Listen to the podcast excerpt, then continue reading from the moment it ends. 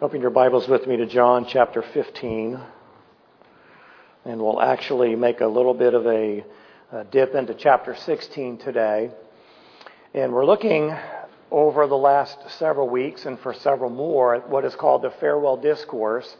And this is the last teaching that Jesus is going to give to his disciples before he is going to the cross. His journey to the cross is imminent. This is the day before, the evening of his arrest and the eventual crucifixion that will take place on the following day.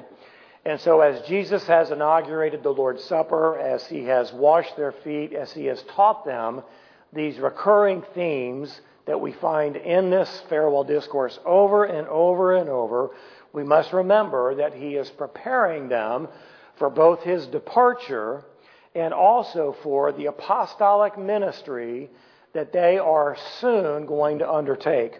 So Jesus has drilled into their hearts and into their minds these recurring themes that we continue to see throughout this discourse that would tell us that to obey him is to love him.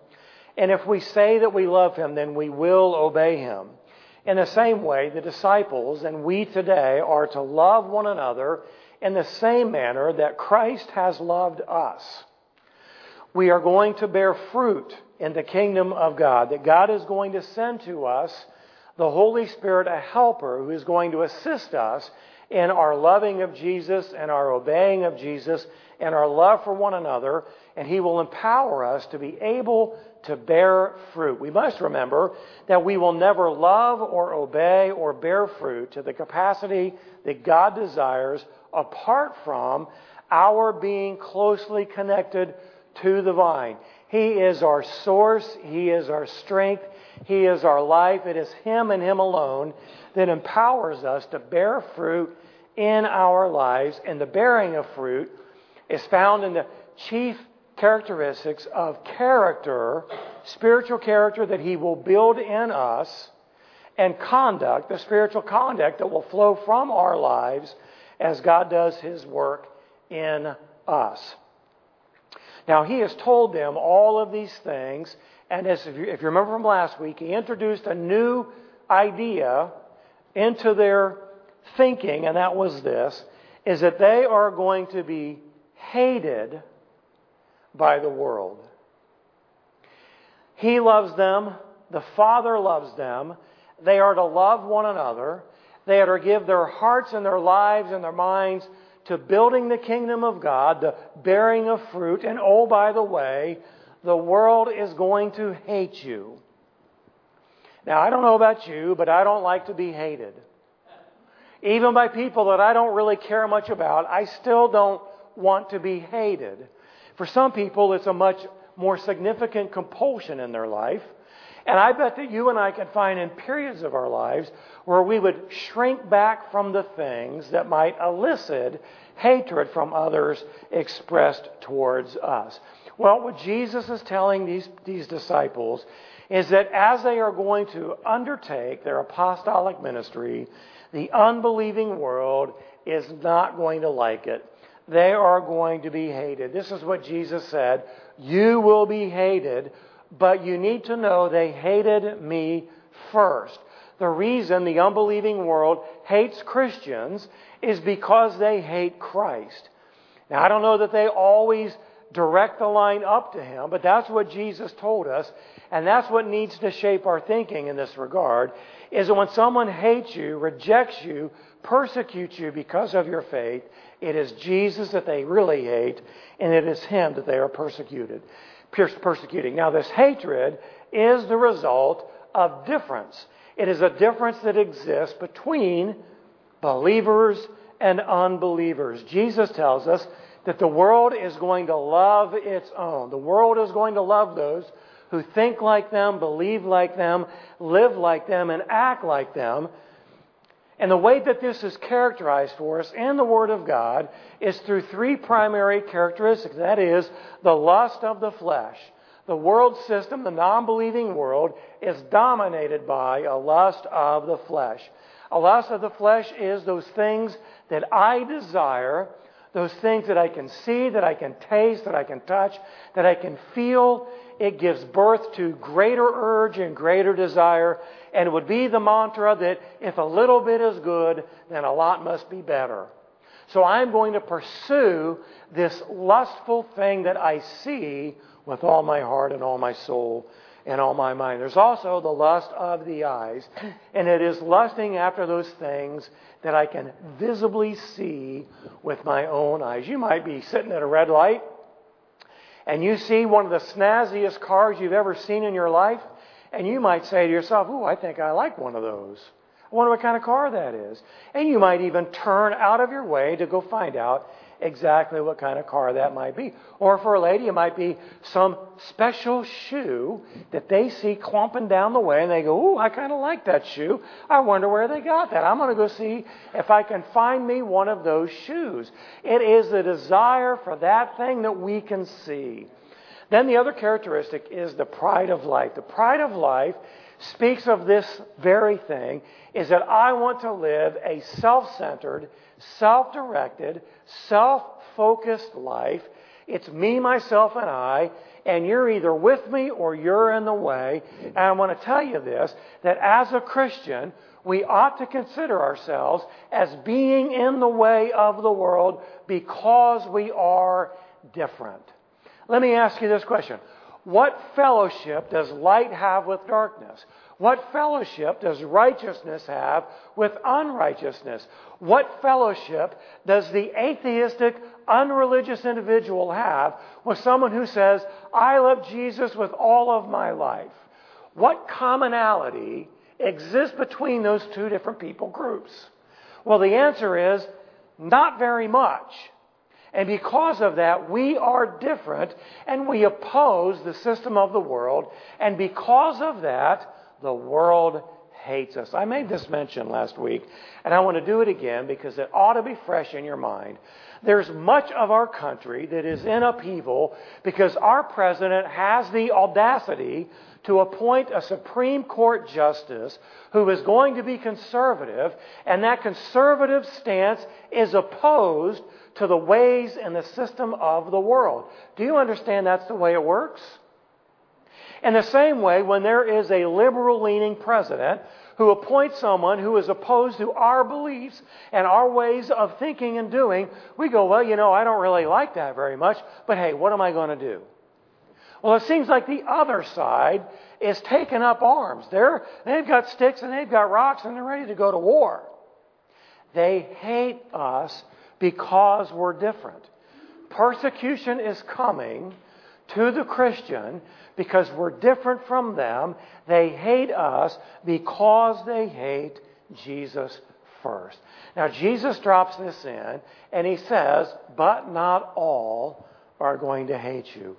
Some, very small number, a fraction of the totality of our population, is going to listen to the words that you teach and the implication is that these are the individuals that God has prepared for salvation. They will, like the disciples, come to know Jesus and love Jesus and oppose the way of the world. Well, the world system is opposed to God. They hate Him, but they don't know Him.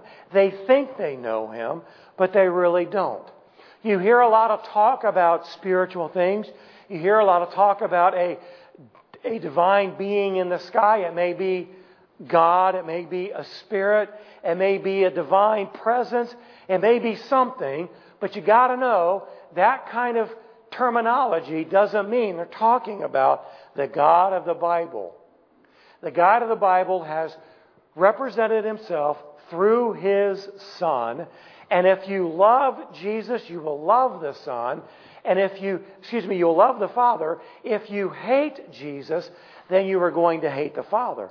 There are many, many people, I would say millions upon millions of people, who say they love God, but they have nothing to do with Jesus. Did you know that that's true in the Muslim, in the Muslim faith? Allah, they love Allah, but they don't have a time of day for Jesus. So they believe that they love God, they love Allah, and that's enough, but that's not what Jesus says. Jesus says, if you love me, then you love the Father. And if you hate me, then you hate the Father as well. Hatred of Jesus is hatred of the Father. Why? Because Jesus and the Father are one. Jesus repeats this teaching over and over and over throughout the Gospel of John. And Jesus concludes this idea from our passage of last week. The hatred that the world has of him is unjust. Ask you this question What is it that Jesus did that has rightfully created this kind of animosity against him? Nothing. He was the most moral individual you'll ever hope to meet. He was the most righteous individual you would ever hope to meet. He was the most accurate and pure in his teaching than anyone you would ever hear. He was the most holy in every moment of his life as the sinless Lamb of God. All Jesus did was oppose the system and the ways of the world, and that has brought about hatred by the world. Let's look at our passage now as we continue in this idea of what we're looking at in this hatred, this animosity that the disciples are going to face. We'll look at verses chapter 15, 26, and we're going to go all the way through chapter 16, verse 4. We continue. When the Helper comes, whom I will send to you from the Father, that is the Spirit of truth who proceeds from the Father, he will testify about me, and you will testify also because you have been with me from the beginning. These things I have spoken to you so that you may be kept from stumbling. They will make you outcasts from the synagogue, but an hour is coming for everyone who kills you to think that he is offering service to God. These things they will do because they have not known the Father or me. But these things I have spoken to you so that when their hour comes, you may, you may remember that I told you of them. These things I did not say to you at the beginning because I was with you. Now, when we're looking at this very lengthy passage of the farewell discourse, it can be somewhat challenging to divide this up into what appears to be consistent or coherent sections of Scripture. There's a little bit of an overlap from the last section that we looked at and a bit of an introduction into the next section that we're going to look at. But this is the, the third mentioning of the Holy Spirit, and it's in the midst of this persecution that he's preparing the disciples for. And in the reading, it might seem a little bit odd to us. In fact, there are textual critics who spent their life evaluating the scripture, and they say this isn't this doesn't belong here. This is a later insertion. It breaks up the flow, but that's not really the case. It makes perfect sense. Jesus has told them that they are going to experience conflict with the world because of him. He reminds them of the presence of the Holy Spirit who is going to be with them. And he's also introducing how they are to respond to the persecution because the Holy Spirit is going to be with them. So Jesus is going to go away, and the question comes up something like this Well, if Jesus is gone, then why is there still going to be conflict between him and the world? Well, Jesus explains that in the first two verses that we look at here in 26 and 27. So the first point in our outline is the work of the Spirit. When the Helper comes, whom I will send to you from the Father, that is the Spirit of truth, who proceeds from the Father, he will testify about me. So Jesus is reminding them of what he said earlier in the discourse that I am going to go away and the Father is going to send a helper. Now, the helper, if you remember, is the paraclete. The helper or the paraclete is the one who is called to the side of another. The paraclete, our helper, is going to come to our side as a comforter, as a counselor, as an exhorter, as an intercessor, as an encourager, as one who is going to strengthen us. And oh, by the way, He is going to give you the ability to endure the persecution that you are going to face because of me. So we have this helper, this helper that's going to come, this one who is called to the side of another, and he's coming to our side for the very purpose of helping us to love Jesus, to obey Jesus, to love one another, and to bear fruit in the kingdom, even in the face of tremendous opposition. Now, we also know that this helper is going to come from the Father. Now, this is the third time in the discourse that Jesus has said the Father would send the helper. In John 14, 16, he said he's going to send another helper, and that means of the same kind. It's not in addition to, it's of the same essence. And the implication is, is that just as I have been with you in the fullness of deity, the Father is going to send another helper who is going to come in fullness of deity, and he, be, he will be with you in the same way that I have been with you. It is the Father who gave the Son, and it is the Father who gives the Helper, the Holy Spirit, to come to our aid in the time of our need as we face persecution. Now, number three, the Holy Spirit is called the Spirit of truth. It is the very same truth that Christ is. The Holy Spirit isn't going to come and teach or remind them of a different truth or of a similar truth. He's going to teach and remind them of the exact same truth. Jesus said that I am the way and the truth and the life. And the Spirit of truth is going to come in the same manner, of the same essence, as Jesus himself did. So the Helper is truth. He is the very presence of God, and the Helper is going to communicate the truth of the Father and of Christ to the, the disciples through the um, through the execution of their apostolic ministry, which has resulted in the writing of our Bible. And so the Holy Spirit speaks to us through the Word. It is the same truth that Christ Himself preached. Now, the fourth thing that we see about the Holy Spirit's work here, it is the Spirit's witness. And this is where it gets to be a little bit different and becomes more specific to our passage. The Spirit's witness. The Spirit is coming and He will testify about Christ. In ways that we cannot see and in ways that we cannot fully understand, the Spirit is testifying about Jesus in the world.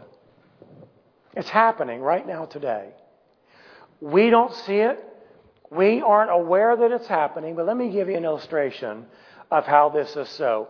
Have you ever felt like you've been prompted by the Holy Spirit to do something, to go to someone, to call someone?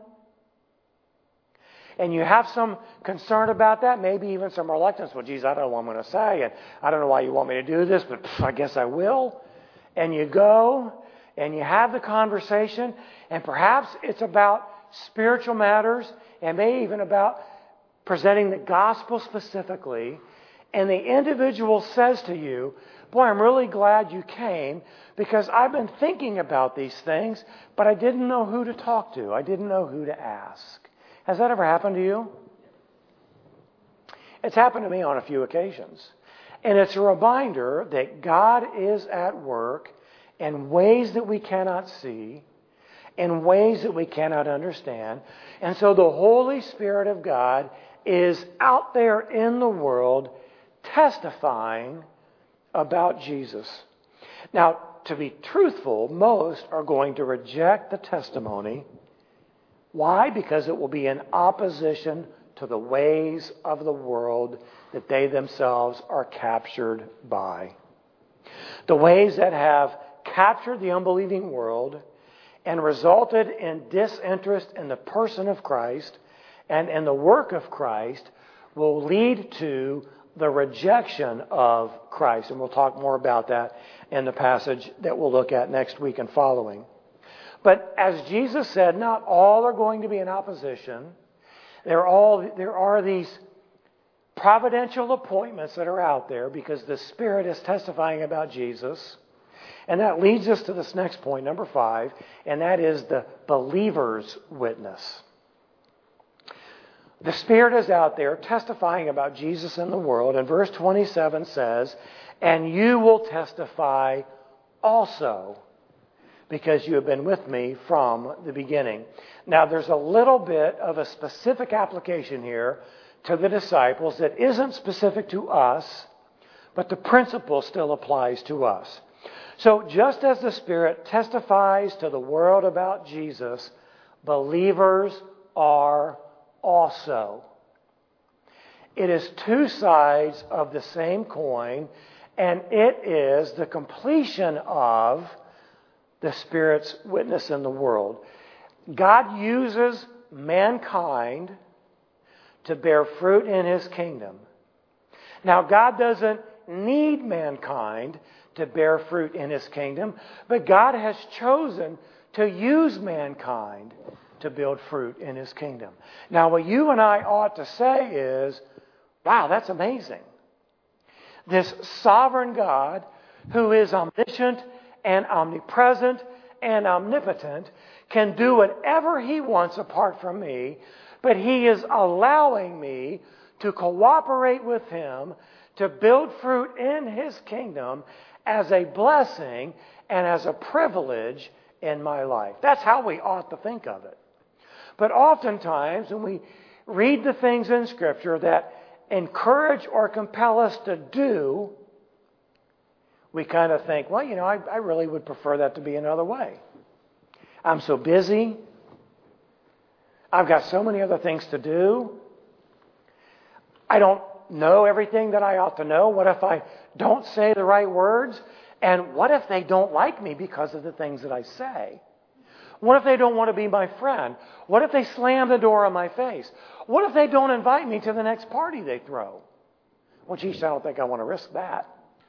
So, God, in your omniscience and your omnipresence, why don't you just take care of it on your own because it's a little bit too inconvenient for me? Well, the witness of believers is the other side of the coin of the witness of the Spirit because God has designed for you and I, as His children, to participate in testifying about Jesus also. This is the mission of the church. It is the mandate given by Christ. What is it? Well, you should be able to quote it with me. Go, therefore, and make disciples of all the nations, baptizing them in the name of the Father and the Son and the Holy Spirit, teaching them to observe all that I have commanded you. And lo, I am with you always, even to the end of the age. And how is Jesus with us?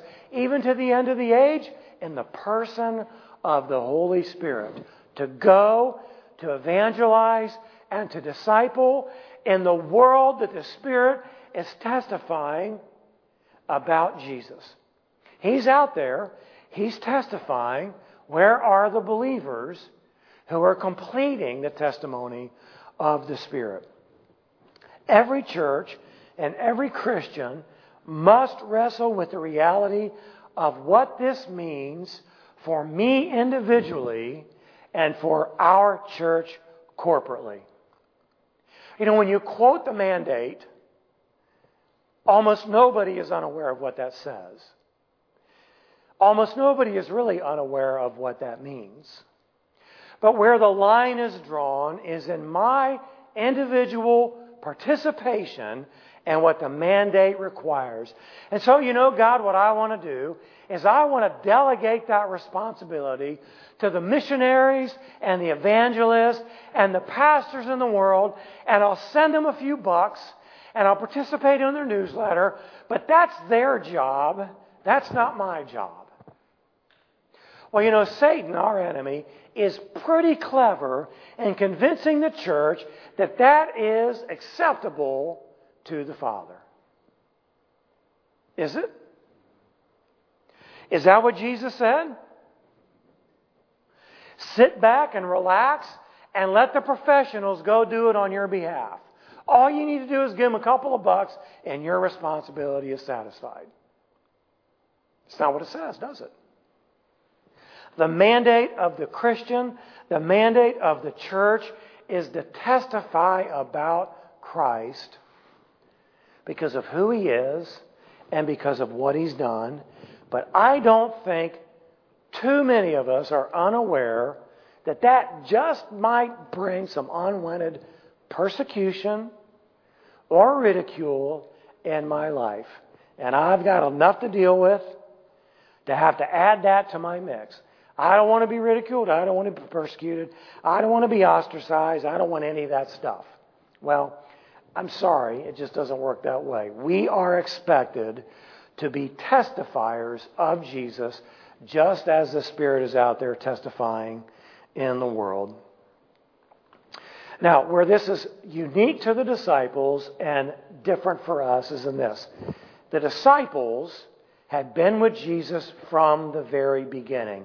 They had a very unique privilege and a very unique responsibility through their witness, through the lives they lived, through the testimony they would give, through the teaching they would provide, through the empowerment of the Holy Spirit, they would fill in the remainder of what was unrevealed by God, and that is the contents of the New Testament.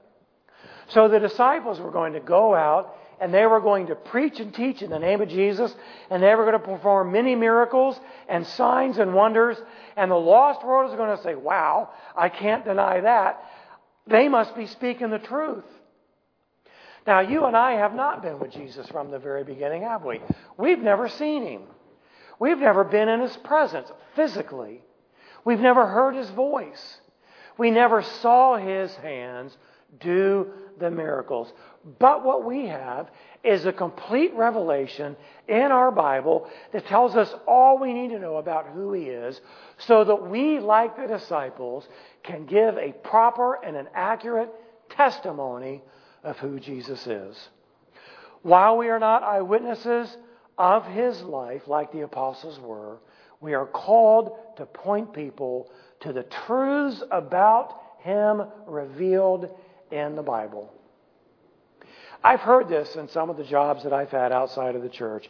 And people talk about God, but they don't talk about Jesus. They talk about spiritual things, but they don't talk about Jesus. And once you introduce Jesus into the conversation, you can see the wall go up. You can see the look change on someone's face. And on a rare occasion, you see someone say, oh, I'm so glad that you talked to me about this because I didn't know. I'm reminded of this, and I, I, don't remember all the details of her life. Helen Keller, born blind, born deaf, finally learned how to communicate.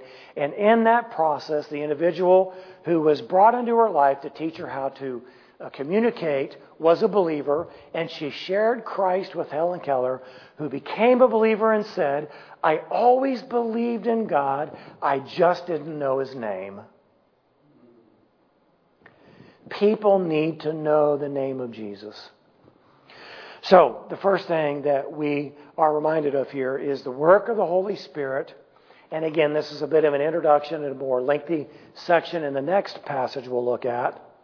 It's the work of the Holy Spirit in the face of persecution. So, Roman numeral 2, and our outline is this We are to remain faithful. The work of the Spirit is to help us to remain faithful. So we look at verse 1. These things I have spoken to you so that you may be kept from stumbling. So the first thing that we need to do in order to remain faithful is we need to be prepared. The greatest danger the disciples faced was not being killed, but it was falling away from the faith. All that Jesus has told them not only in this farewell discourse, and not just specifically in the reality of persecution that's going to come, come upon them, but in the entirety of his teaching ministry, all that he has told them is preparing them and keeping them from falling away. It is protect them, and it is to prepare them for the challenges that they are going to face. That word stumble comes from the Greek word scandalizo, and it's the word in the English that we get for scandal or scandalize. That's not a word you want to be associated with in your life. Would you hear about Brother Bob? Not Bob here. Boy, there was a real scandal came into Bob's life. Oh, really? What was it? I want to know all about that. Well, it gives this idea that something has happened, that there is a falling away.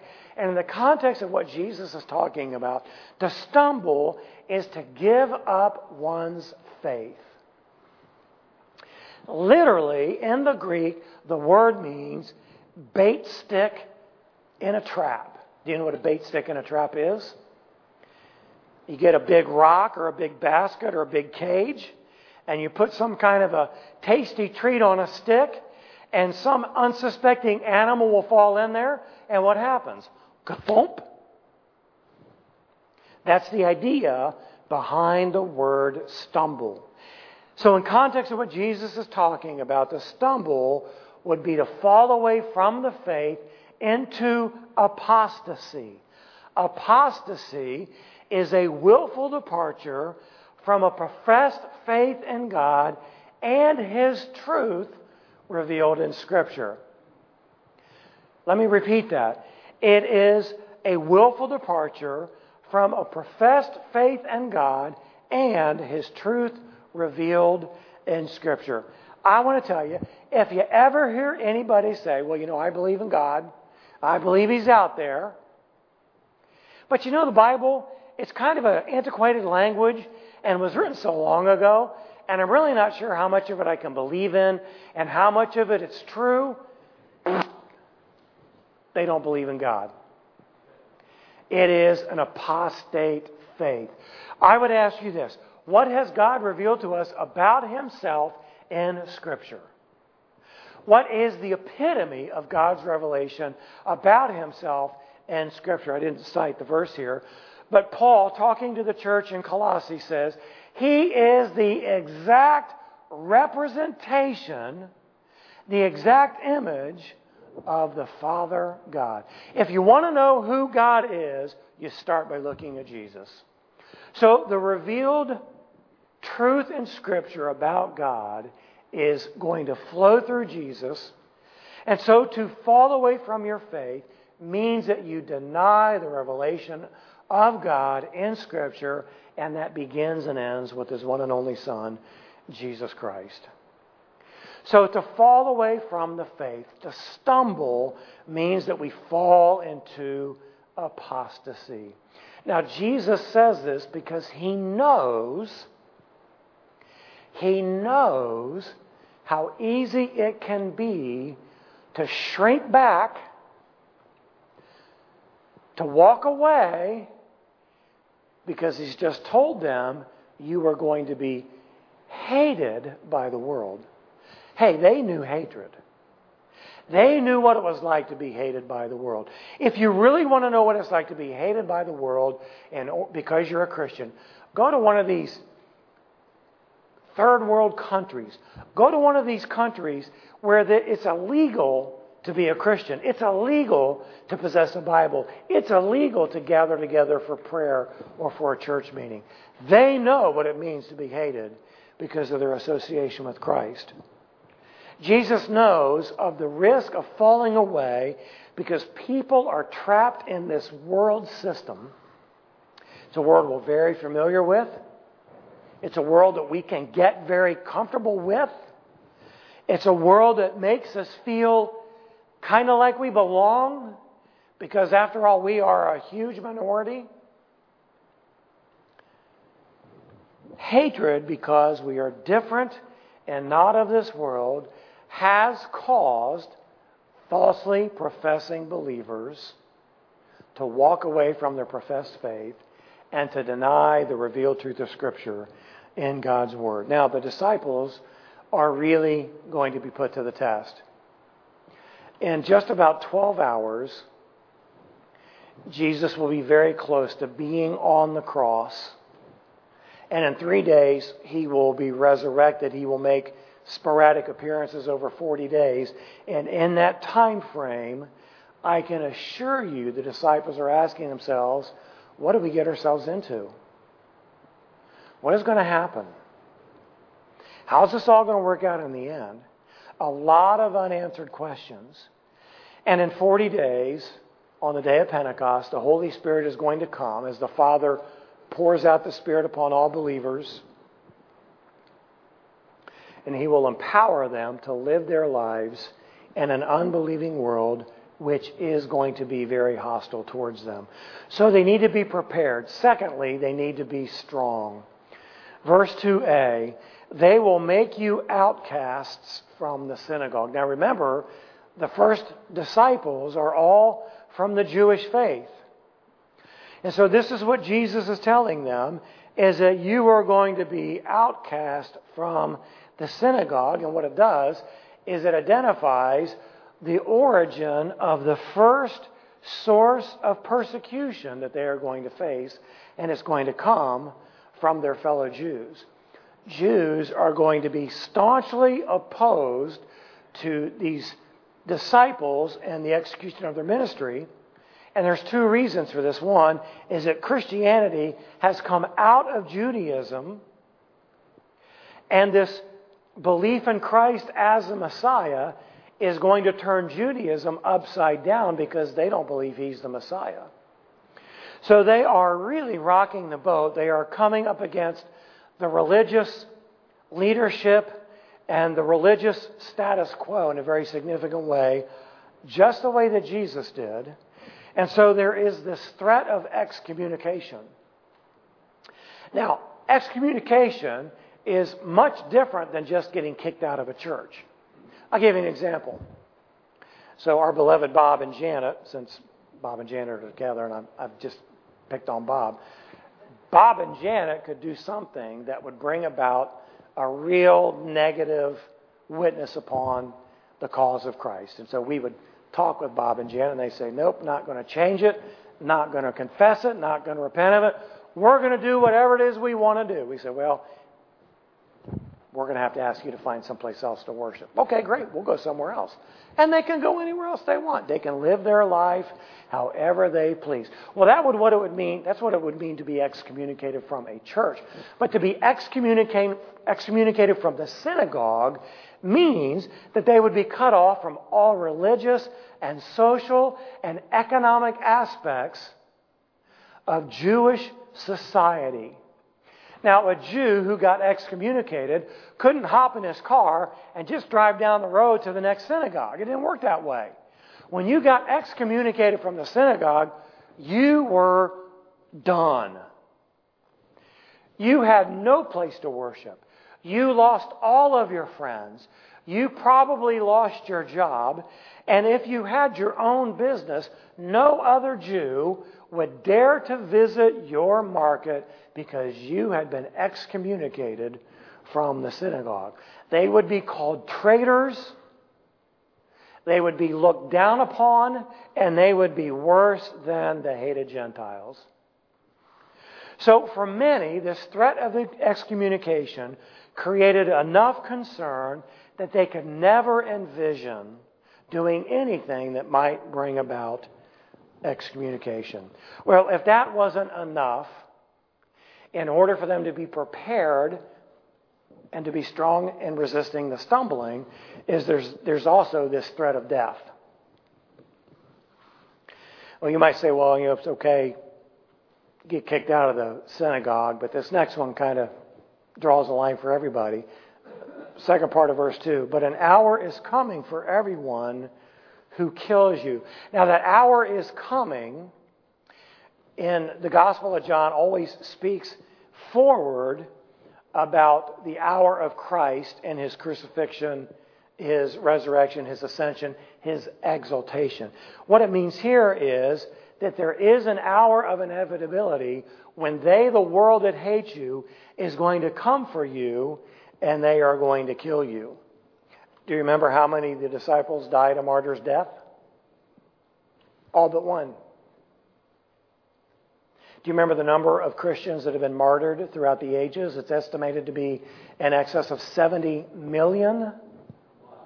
And two thirds of those have taken place since 1990. That's the estimates based upon all the data that can be gathered.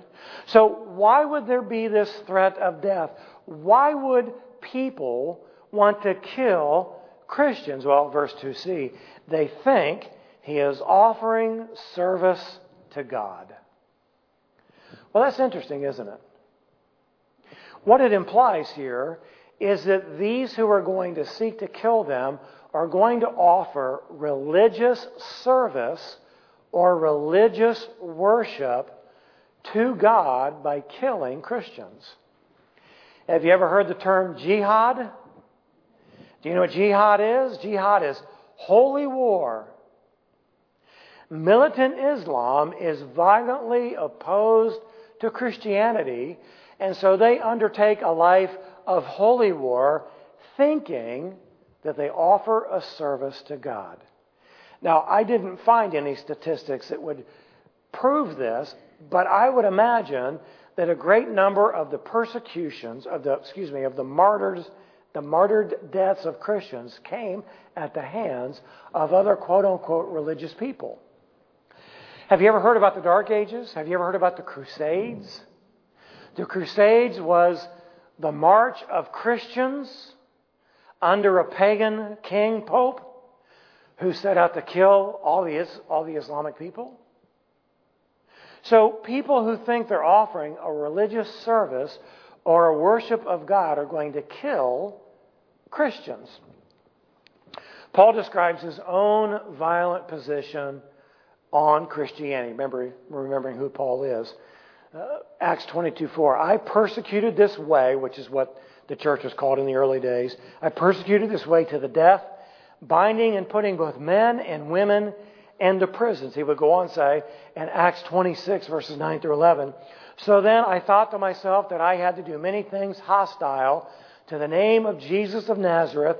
And this is just what I did in Jerusalem. Not only did I look up many of the saints in prisons, having received authority from the chief priests, but also when they were being put to death, I cast my vote, saying yes.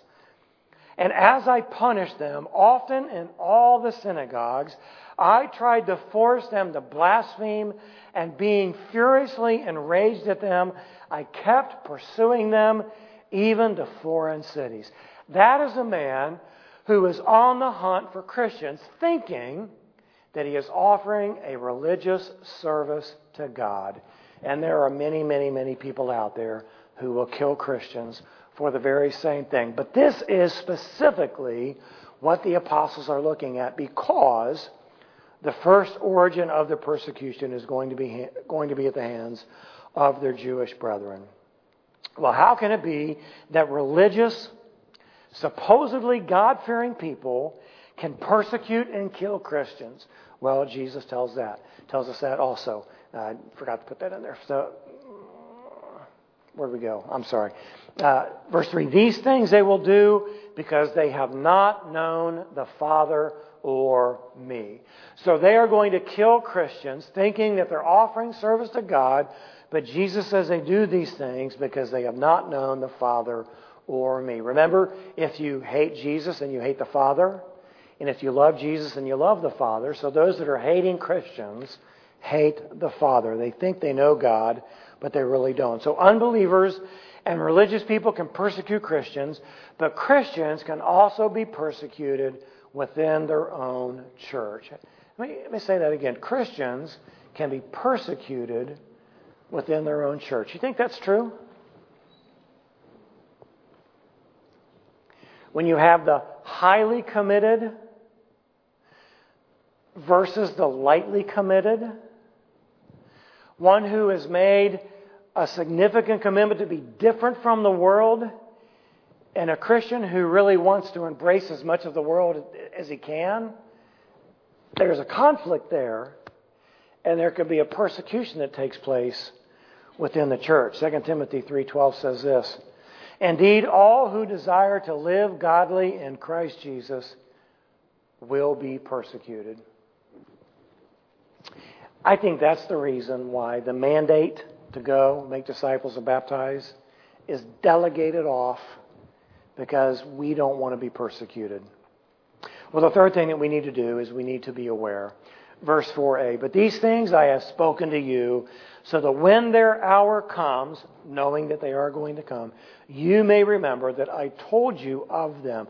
So there is a certainty to the opposition that Christians are going to face because of Christ. And most specifically, the disciples who are hearing this teaching are going to experience it firsthand very, very soon.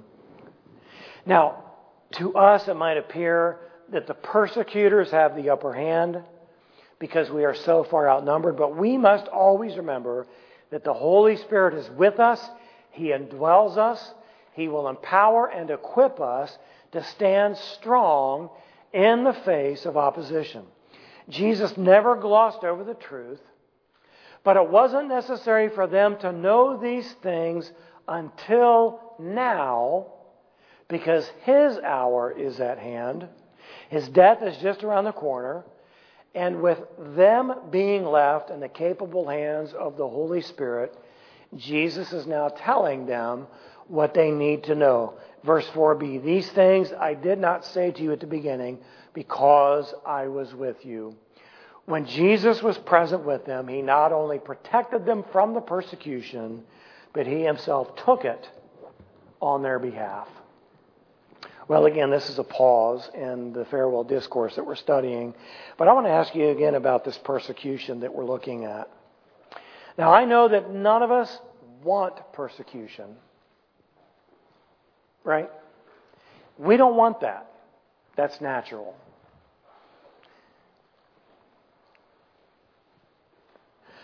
But we are called, we are given an imperative mandate to testify about Christ. We do that through the character that Christ creates in us through the work of the Holy Spirit, through the conduct of the lives that we live, and through our mutual testifying about Christ. There's no way to be a significantly committed Christian and not experience some persecution. To live the life that Christ wants you to live might mean that some in your family won't want anything to do with you. It might mean that you might get bypassed, for a promotion. It might mean that the civic organization you've been faithful to for 30 years won't allow you to be the president. It might mean that you're going to have to find a group of new friends. And we think about that naturally. We think about that through our own worldly perspective, and you say, you know, that's a pretty high price to pay. That seems a little bit severe. Well, when you think those thoughts, and when that is what dominates what we will and won't do, I want to encourage you to look upon the cross, to look upon the sacrifice that Christ made so that you and I could be his children, the children of God, and ask if that was too severe. You know, and the Bible says, in the same way we share in his sufferings, we share in his glory.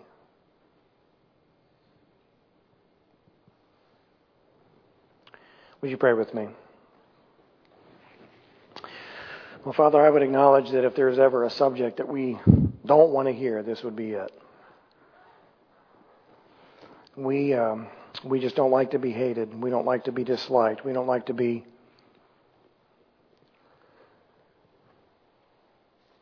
excluded from the stuff that's out there. We want to fit in and we want to belong.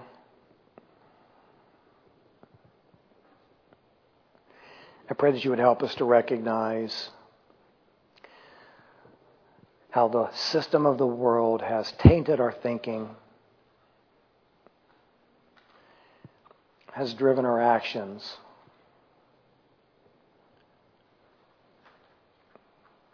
And has watered down our commitment. Father, I pray that through the work of your Spirit, that you would not only empower us to live the Christian life you've called us to do, but you will compel us to, no matter the consequence, no matter the price that we pay. Father, help us to love you first, knowing that we love you because you loved us. God, would you ever put the cross before us so that as Jesus was willing to pay the price, that we would consider the cost that he paid. May you find in us